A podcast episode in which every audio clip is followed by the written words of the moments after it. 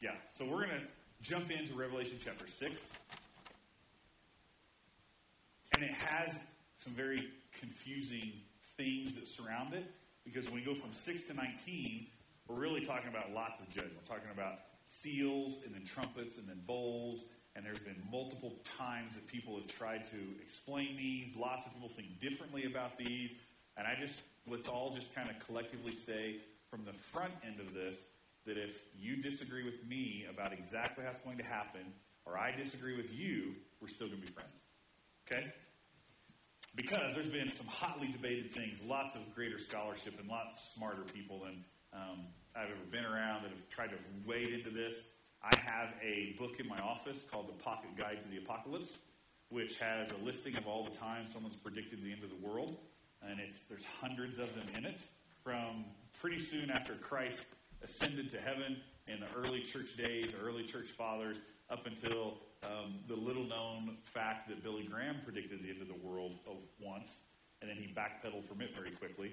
Um, and I've always said, since we're not supposed to know when this happens, that anytime someone predicts it, you're actually delaying the inevitable.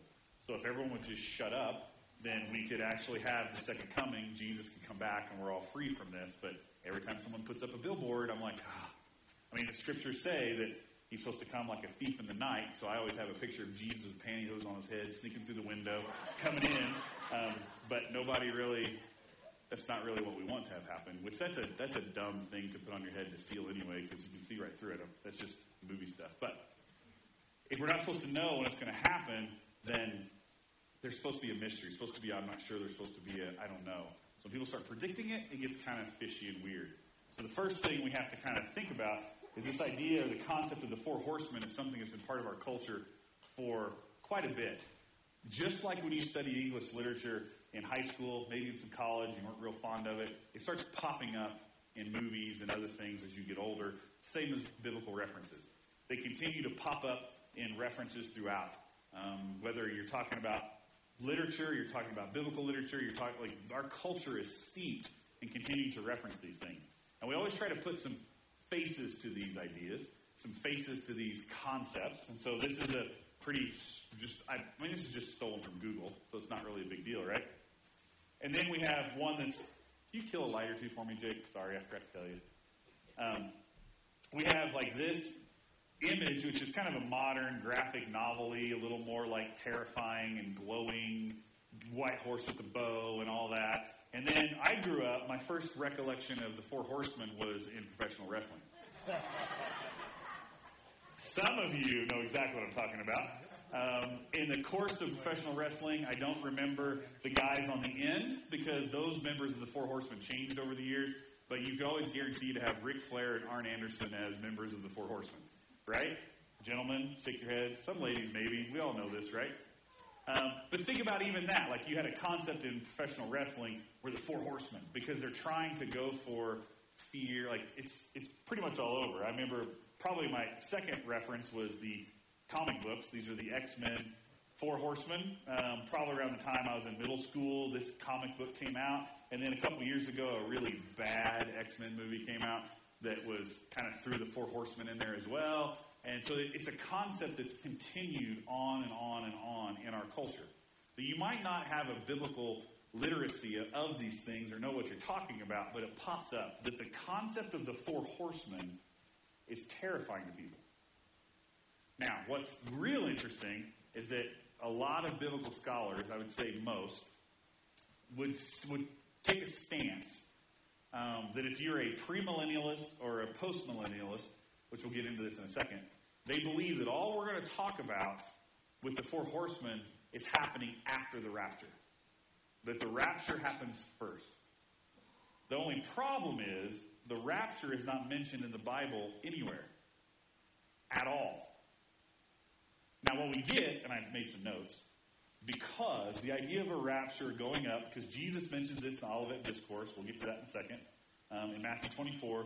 But we have in 1 Thessalonians 4 the concept saying that, For this we declare to you by the word from the Lord that we who are alive, who are left until the coming of the Lord, will not precede those who have fallen asleep.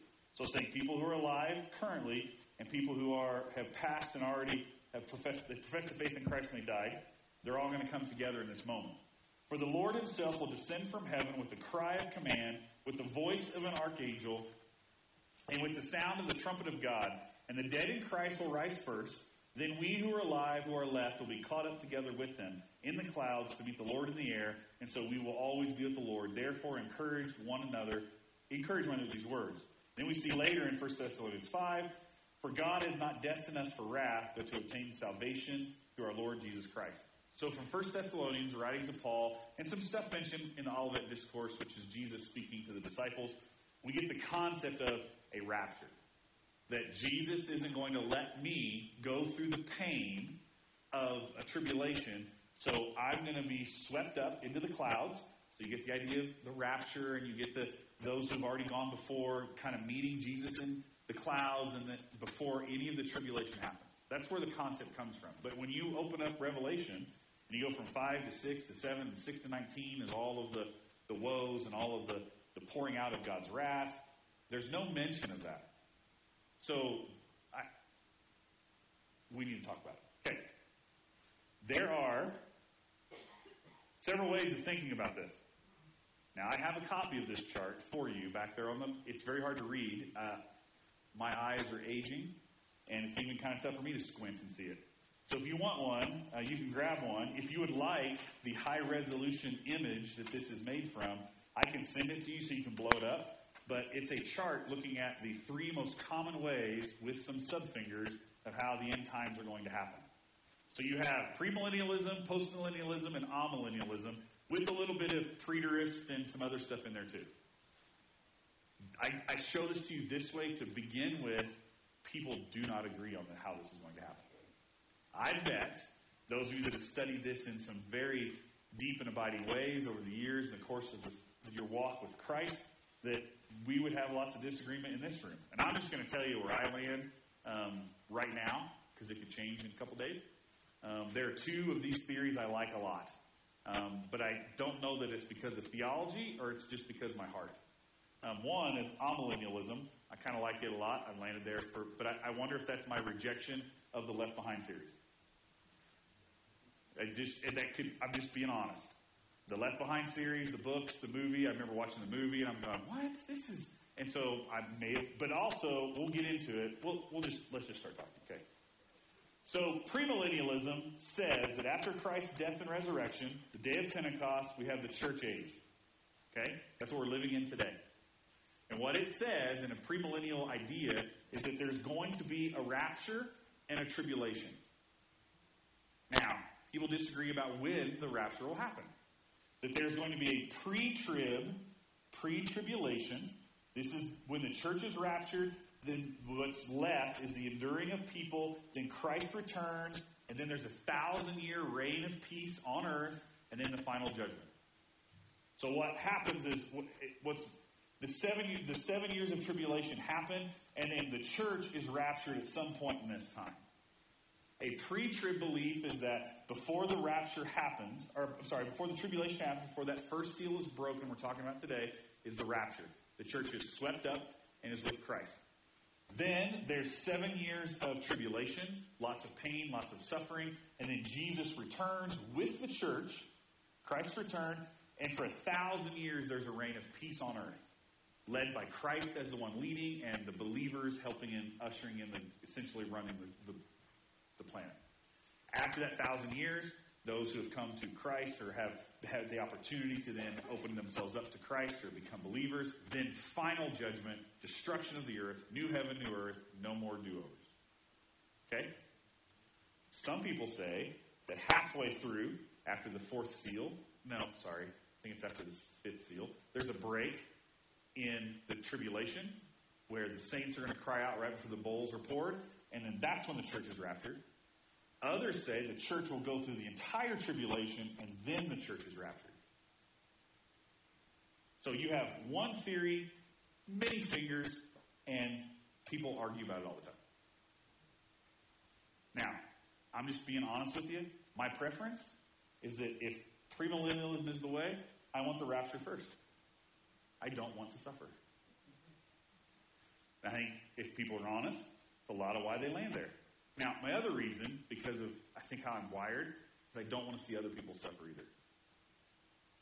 I think if I was, I knew the answers, knew the hope, knew what was coming, that to see the entire world going through what's happening, a fourth of the world dead in the first four seals, like that really breaks my heart.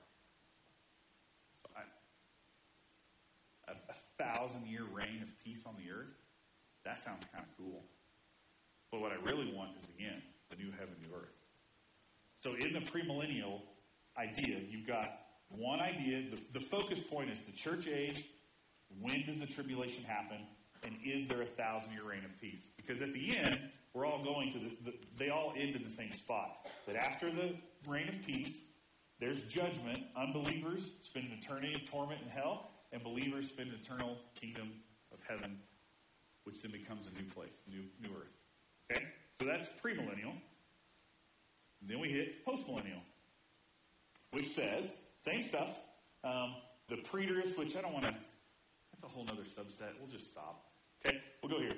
Christ's death, Pentecost, the church age, the tribulation is right now. We're living in it. And society progressively becomes better. So the goal of the postmillennialist is that we, we bring the kingdom of heaven to bear here on earth now. That we need to work hard to get to, am I wrong? Okay.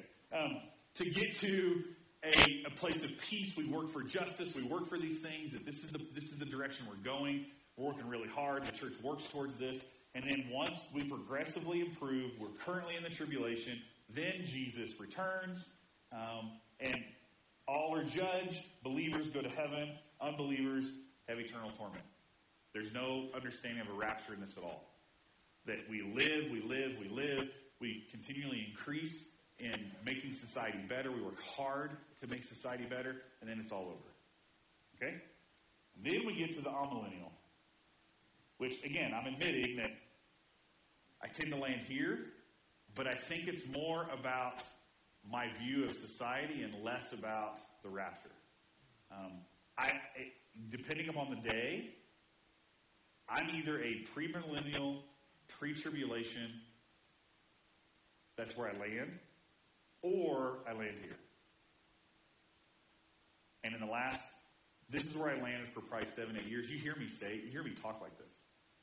Um, but probably in the last two years, I started leaning more towards the premillennial, pre-trib, rapture, thousand of peace because some very wise people have spoken that truth into my life, and so I kind of lean towards that a little more because of the Bible.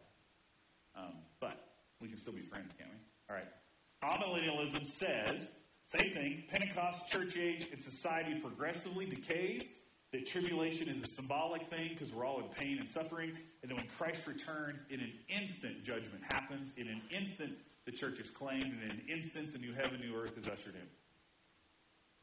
That it's all culminating in one, that when Christ returns, church is raptured, judgment happens, there is no way out, there is no chance, there is no thousand year reign of peace to come to Christ. That does not happen. It's over. It's done. New heaven, new earth. The earth is exploded, and we all get to live and reign and rule with Christ um, on new, in a new heaven and a new earth. And you hear me, you probably heard, as I preach and as I pray and as I, I you can tell I tend to lean that way. If you even care about this stuff, you've heard it. That when you take your last breath on earth, you take your first breath in heaven, when Jesus comes, it's over, it's done. When he returns, like that's, you hear that come out of me a lot. But as I've studied some more, and I, I, I tend to, I'm starting to lean a little more towards this millennial reign. I'm kind of, it wouldn't take much to nudge me more. Um, but ultimately, ultimately, I, don't want to say it doesn't matter because it does matter. It matters greatly. But if I believe that I'm going to be raptured, not be in the painful suffering of half of the tribulation or the whole tribulation, and you believe the church needs to go through some suffering to be pruned, we're on the same team. And if it happens, if my way doesn't happen, like I really want the rapture, because I don't want me, my family, the people I love, the church I love, the people I, I don't want that to happen. But if all of a sudden Jesus returns, with the seals broken, we start seeing these things happen, we're like, oh my gosh, am I going to go, I'm done with this. No. I'm going to walk through the tribulation. I'm going to suffer through. I'm going to, right? We'll get into this in this way greater detail, the witnesses, and it's just going to keep unraveling, unraveling, unwrapping as we go. But I just want to give you a foundation that there are definite, different theories on how to look at how this is all going to culminate at the end.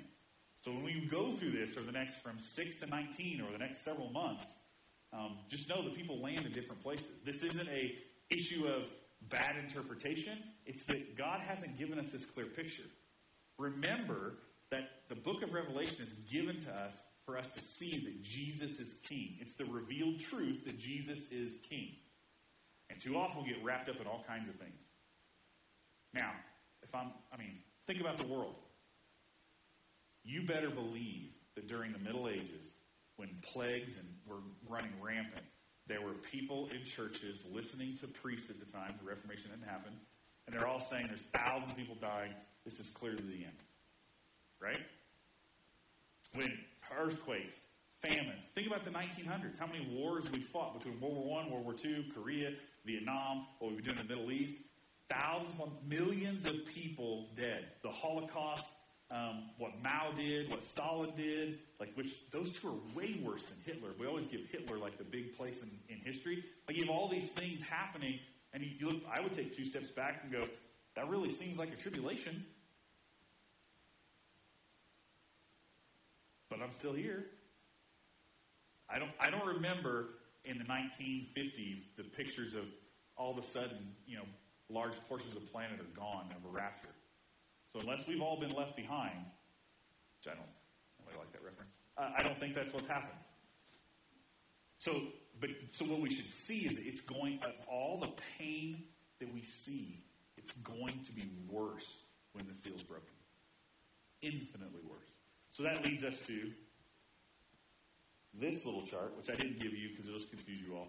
This is a literary kind of construction of how this works. And there's also ways in which you can read 6 to 19.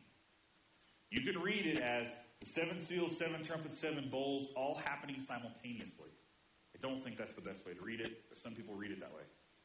That when you read the when you read the seals being broken, the trumpets being sounded, and the bowls being poured out, that that's happening at one simultaneous event.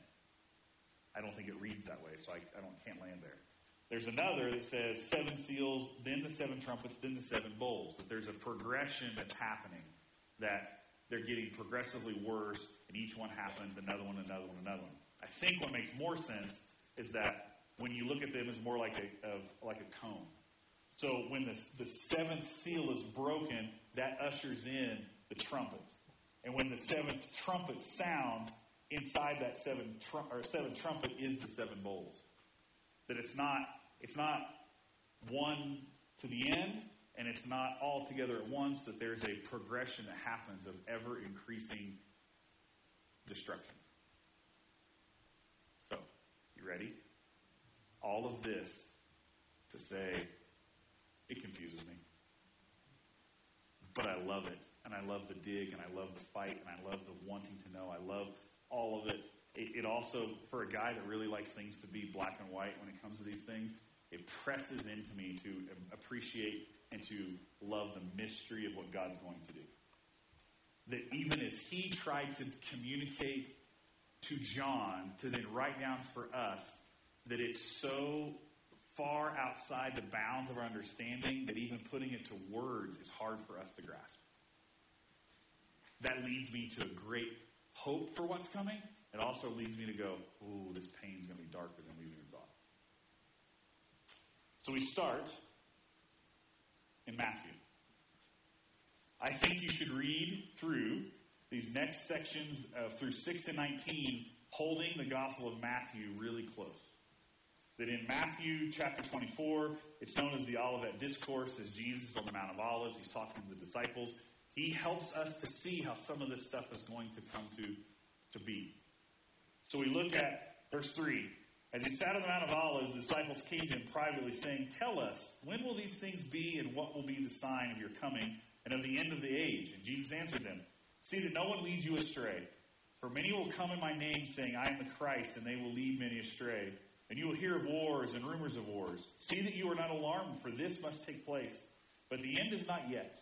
For nation will rise against nation, and kingdom against kingdom, and there will be famines and earthquakes in various places. All these are but the beginning of the birth pains. Then they will deliver you up to tribulation and put you to death, and you will be hated by all the nations for my name's sake, and then many will fall away and betray one another and hate one another. And many false prophets will arise and lead many astray. And because lawlessness will be increased, the love of many will grow cold. But the one who endures to the end will be saved. And this gospel of the kingdom will be proclaimed throughout the whole world as a testimony to all nations. And then the end will come. So you see where you're taking Jesus' words? This seems to lead to the church being in the tribulation, testifying to the nations, and then the end will come. That there's going to be a tribulation that there's going to be, right? So even Jesus' words, start spelling, this is where people get it from. They start spelling this out, they start seeing it, but even still then, it's not crystal clear. Um, but I think it gives us some insight that there's going to be pain, there's going to be suffering, there's going to be a, gradual destruction of the earth, and then to a final full destruction. So when we read Revelation 6 1, it starts with this scene that's kind of odd and eerie and full of fanfare. Now I watched when the Lamb opened one of the seven seals, and I heard one of the four living creatures say with a voice like thunder, Come. So who's opening the seals? It's Jesus. He opens the seals. Don't ever forget that. That what we're talking about is being put into play by Jesus himself that he is the one bringing judgment to the earth. And the scene we get should be like a football game or a coliseum with gladiators, and you have one of the four living creatures that are hovering around, worshiping continuously, saying, "Come." It's like it's like a rallying cry, and so then you have people run through the tunnel and bust through the, the banner, and they come out, or a gladiator runs in, or think about a UFC fight. You got your fight music on, and you're coming down for your fight. Like that's what we're getting this picture of. And a couple things are like this. There's a there's almost like a celebratory anticipation that a time is here. It's here. It's finally here. There's also a picture of this rider. Like I, I'm not I've not ridden a lot of horses, but I've ridden some horses, and it's not really a thing where you can say Jesus is talking. It's here. He breaks the seal. The angel says, "Come," and you're like, "Oh, it's time." I've got my horse all ready to go. I got this. We're ready. Let's, We can got to throw the saddle on there and got to make this happen. If I ride bareback, that's going to be a whole. I got to get on there. It's not. We don't see that picture. We see we're given a picture of this stadium, kind of coliseum, where John and all the the elders of the church and the angels are all surrounding. They're all around, and Jesus breaks the seal, and they say, "Come!" He comes running in on his horse, riding in on his horse. That there's almost been like a holding pattern of wait of of is it time yet? Is it time yet? Is it time? That there's an anticipatory moment of it's finally time.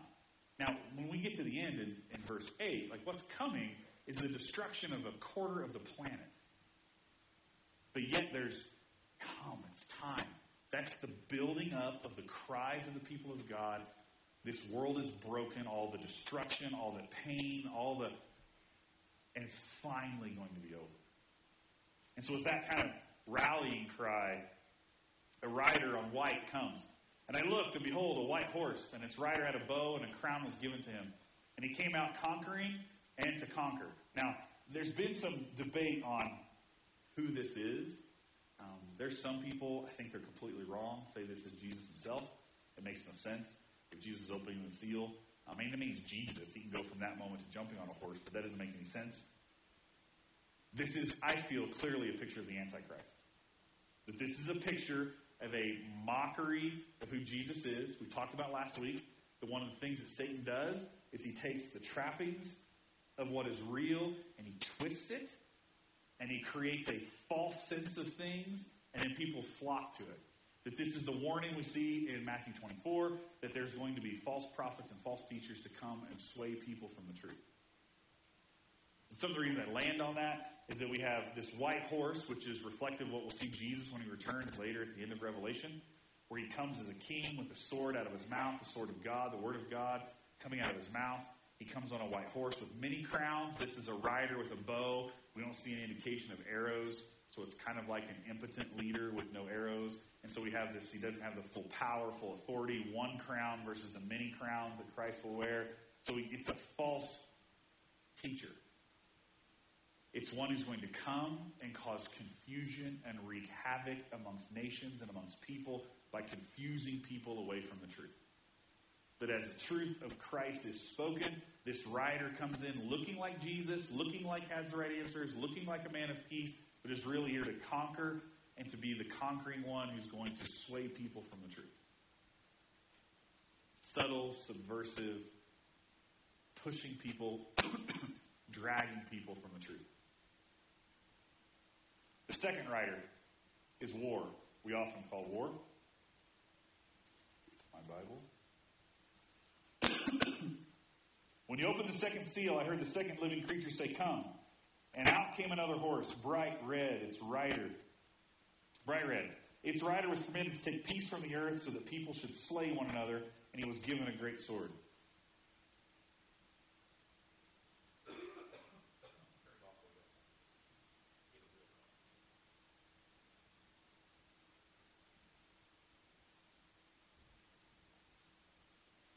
Start with confusion from the false teacher, and then we lead to total anarchy, a removal of peace, a giant sword to slay, that people are going to kill each other, that it's going to be all out chaos. Now you can see, sorry, between the confusion of false teachers, think about the church being taken down the path of false teachers, down false doctrines, um, forgetting their first loves. We just we studied in the fall with the the seven churches, like all this stuff that's going on. Then you add to it war, a lack of peace. Confusion leads to war, leads to death, destruction. I mean, you think about what happened. We'll get into the. Jesus mentioned Matthew about earthquakes and stuff. Last week we had attack, missile attack, plane shot down, earthquake in Iran, bus over the. I mean, if you were paying attention to the news at all, and you, I mean, you're me, like neck deep in Revelation six, going, oh, is it? You start seeing like the second coming happening everywhere, and then all is like, eh, we'll just get back to complaining about the stock market. We'll be, and it's all just kind of. Is that the continual rumors of war? I remember being a very new Christian in the early 90s, mid 90s, and with war in Iraq and all this stuff, and then then it happens. I mean, I, if you believe that Jesus is going to come back and it's going to be confusing the leadership, war, people killing each other, when this stuff happens, it starts to make the hair on the back of your neck stand up a little bit, and then it seems to subside. We get back to complaining about the weather all over again. So when it happens, we're going to see as this builds, there's going to be no question. There'll be no question. Now, I do believe that all these what Jesus talked about the birth pains. The like these are the birth pains. How long is that ha- going to last? I don't know. There's days I wish you would just hurry up and start breaking seals and get this thing over with, because there's so much torment, so much. I'm just ready. There's other days I'm like, man, I think we need to hold on a little bit. We need got some work to do. Got some people I love that need to come to faith so that they're hanging out with me in the rapture, whenever that is, right? So this rider brings war, destruction, this horseman is talked about, um, symbolizes slaughter we see in Second Kings. This is a complete destruction of people. Five and six. Get to me things showed in here. Five and six. when he opened the third seal, I heard the third living creature say, Come. and I looked, and behold, a black horse. And its rider had a pair of scales in his hand. And I heard what seemed to be a voice in the midst of the four living creatures saying, a quart of wheat for a denarius, and three quarts of barley for a denarius, and do not harm the oil and wine. Now we know that from Lamentations 5 is the idea of the black horse connected with pestilence or famine. Um, and we see that this, this rider comes looking like with a, a scale and a marketplace, like almost like a businessman kind of a thing. And what we see is that during this, this rider brings with him famine, starvation. Um, the quote of, I heard what seemed to be a voice in the midst of the four living creatures saying, a quart of wheat for a denarius, and three quarts of barley for a denarius. Barley, um, we know, is used in making beverages sometimes, but it's also kind of the poor people's wheat. So if you didn't have good wheat for good bread, you'd add some barley and you do like a one to three ratio to make it make it stretch. Um, I don't know if you ever lived at a time in your life when you had to stretch the food. I grew up. I never knew that that chili didn't have potatoes in it um, until I was an adult, and my wife made chili for me once. Uh, my grandmother always made chili, and a pound of hamburger was hamburger wasn't cheap, and so she put lots of potatoes in it. So my chili was always lots of tomatoes that were canned from the garden, lots of potatoes, and then some hamburger and some beans. Then when Amber made chili for me, that's her first marriage. She's like trying to cook the foods I like, and from your, you know, that happens in most marriages. And then she made it. She put macaroni in it. I was like, "This is really good." She goes, "Oh, it's like your grandma's." I, like if you had that like first couple months of marriage like moment.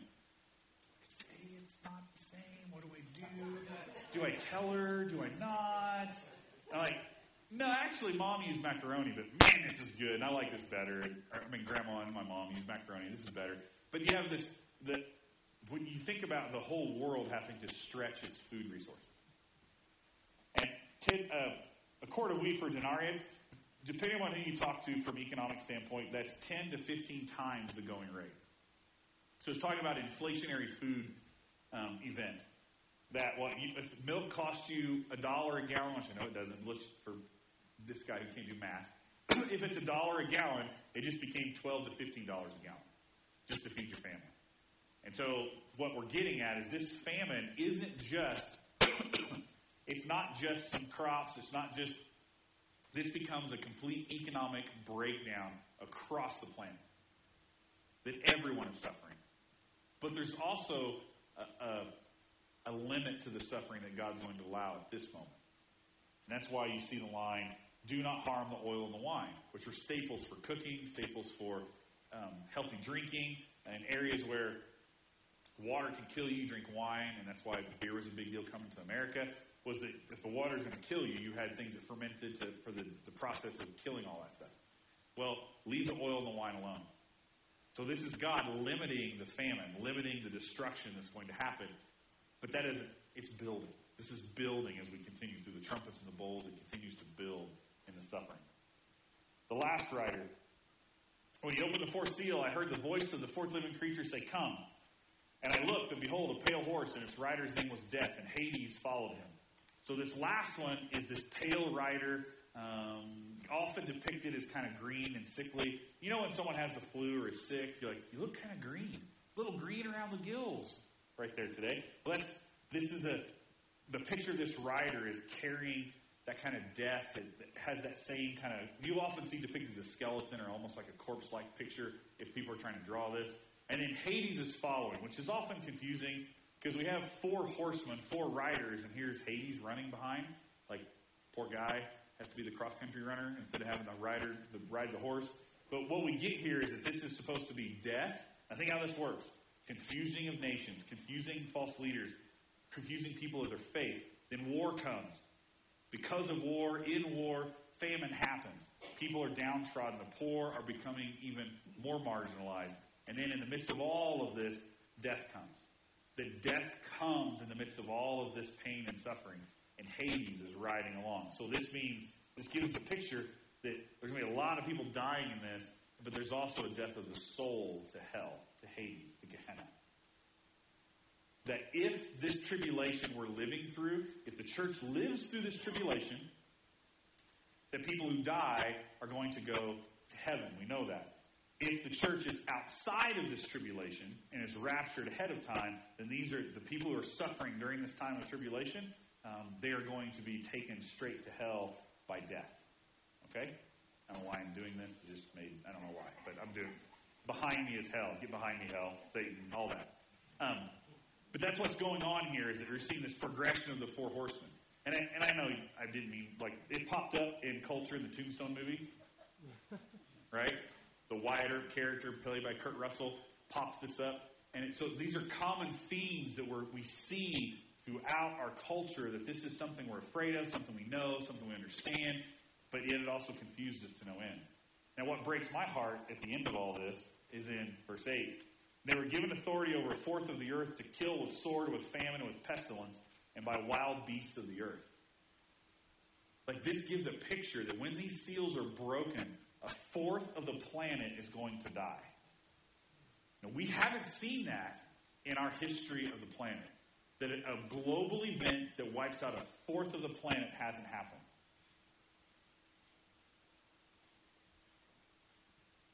When that happened, confusion, bad leadership, destructive leadership, war, famine, and a quarter of the planet dead.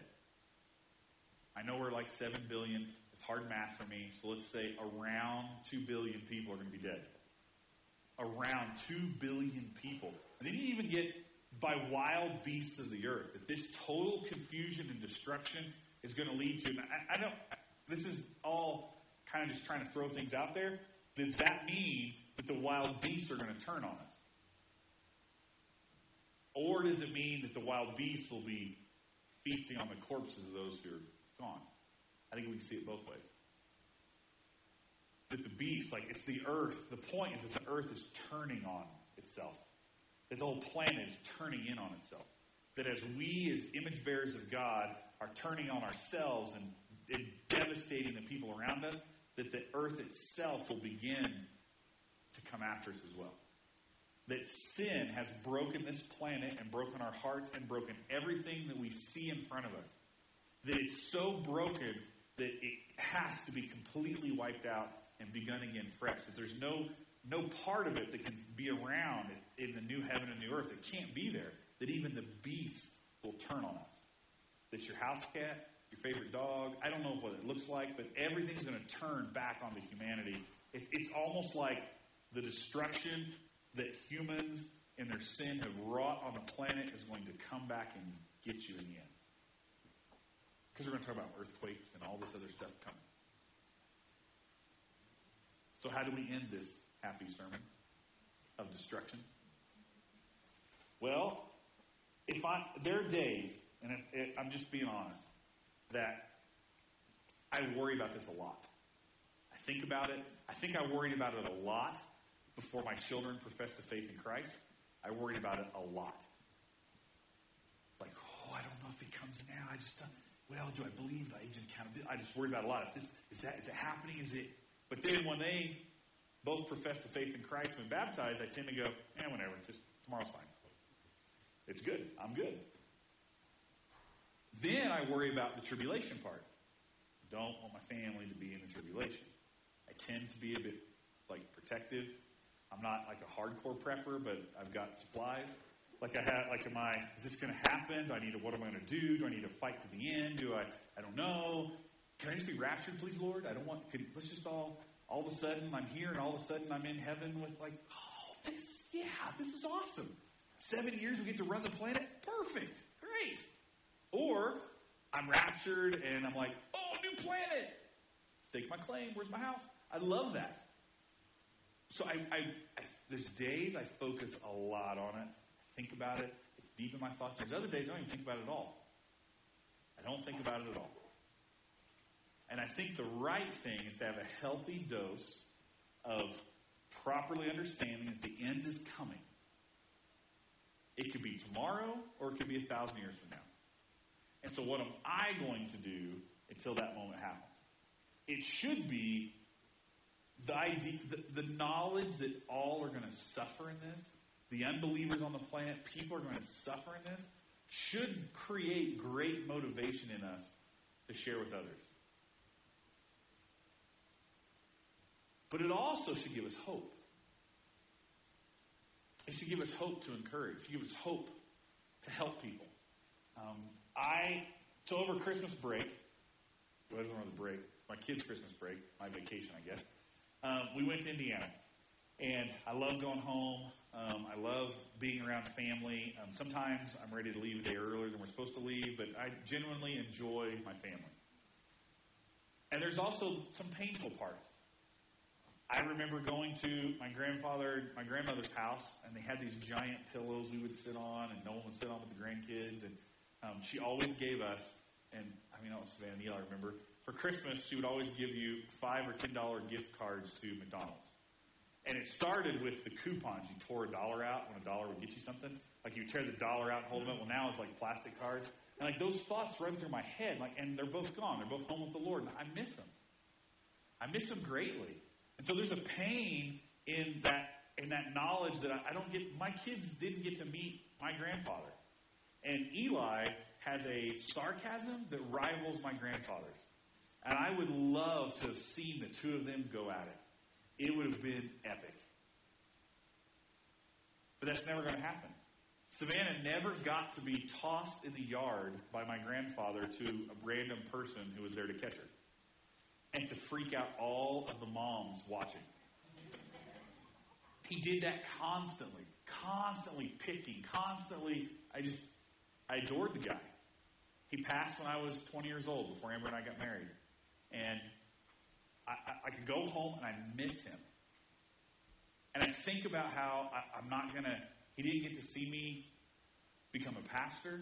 He didn't get to see me have children. He didn't get to see me be married. He didn't, but he's going to see all of that in heaven. He's going to see all of that in the second coming. He'll see all of that in the new earth. And I get there's conjecture of how that all looks and do we know each other, but I just, just give it to me for today. He's going to see all of them. So I can take the hope from the judgment of God into someone in cancer treatment, into someone who's in deep pain, into a nation that's ravaged with war, and I can tell them with great confidence, I don't know if God's going to take this pain from you. I don't know if God is going to help you right here and right now, but I know for a fact that there's a time coming when all of this will be made right again. I can't look at someone in the midst of chemotherapy and say, This is going to heal you. You're going to be terrific. It's going to be amazing. I can't say that. I can hope it. I can pray for it. I can go before the Lord and say, Please, Lord, make this happen.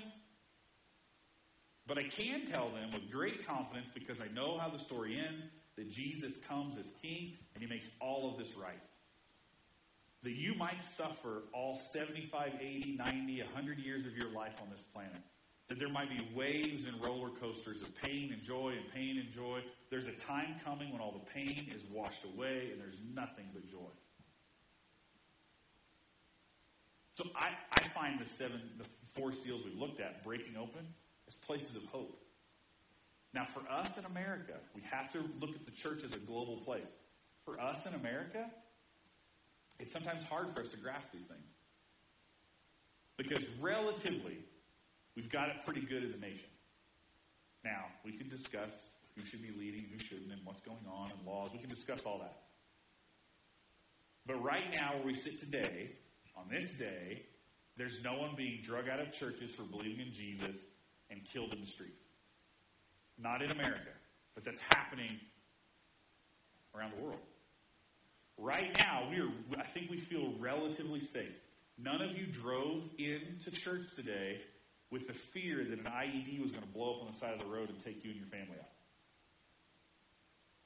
Now, maybe snowstorm, maybe an ice slick, maybe have a collision, but I don't think any of you drove here fearing that. There are people, there are brothers and sisters in Christ around the world that every time they leave the house, there's a fear that this is coming. So when you read Revelation to them, that this constant stress, constant pain, constant fear is coming to an end, they cheer. Yes, he's coming. All this is going to go away. Yes, there's going to be pain. There's going to be some suffering, but it's going to be worth it because there's a limit to it, and I get eternity forever. So you got to put yourselves in the in the shoes of those of our brothers and sisters around the world. I know for us here in the states, it's sometimes hard because we go, I don't want suffering. I don't want. There's we have brothers and sisters on the opposite side of the planet. They're saying, bring it, bring it, please. Jesus, Lord, come. Especially if you're a pre-tribulation, raptured premillennialist, you're like, yes, do this now. That the Lord or my pocket? Right? Like that's, and, and again, I, Theologically, I've been an amillennialist for a while. But in the last two years or so, reading more, listening to some other voices, I've, I've really begun to creep more towards a pre tribulation, premillennialist because of what I see from the Olivet Discourse, what I see in Zechariah, I see in Ezekiel, I see in Daniel, um, that I, I'm leaning more that way. But wherever you land, do you see the hope in the midst of all of this destruction? I pray you do. Because that message of hope is what is going to change people's lives for an eternity. That you can look at them and go, I know this stinks. I know this planet's a mess. I know there's stuff going on that's horrific. But there's a day coming when it'll all be made right. And we can place our hope in that. And if they ask you, when is it? Don't give them a date. Just say, I don't know. I don't know, but I, I trust the Bible. I trust the, I trust that Jesus' death, burial, and resurrection on the cross is real. I trust in that. So because I trust in that and I believe in the Bible, I believe it's true, then this is what's going to happen. I don't have all the details laid out, but I just know that I can have hope in the midst of this pain because he's going to make it right. Can you put your hope in that truth? And if you can, will you be bold enough to share it with people around you? I know I mentioned going home and talking to my mom, and you guys prayed for me and been praying for me. And it's hard to be a prophet in your own hometown. It really, it really is. Um, but we stayed with my mom, and so there was a couple nights. I had some conversations with her, and she, um, Amber, gave her a devotional about four months ago, and she's been reading it every day. And she, no one else was in the living room where we were sitting, and she said, "You know, I really, I really think that devotional's helped." She's got lots of medical issues. She, for a long time, um, she would say, "I don't know why God hates me because He keeps making me have these illnesses." And I would always push back. You know, God doesn't hate you. It's not how it works. And you can't blame Him for everything. I mean, you kind of, you know, ate a good diet of fried food and chocolate covered peanuts and smoked cigarettes since you were 15. I mean, some of those are a little bit of your influence too. He doesn't hate you. God doesn't hate us. And so I, I broke through all of that over the last eight or nine years. She doesn't really believe that anymore. But um, she still longs for a time when things aren't so hard. And being with the Lord in a devotion, in the Word every day, has given her hope. It's given her some peace.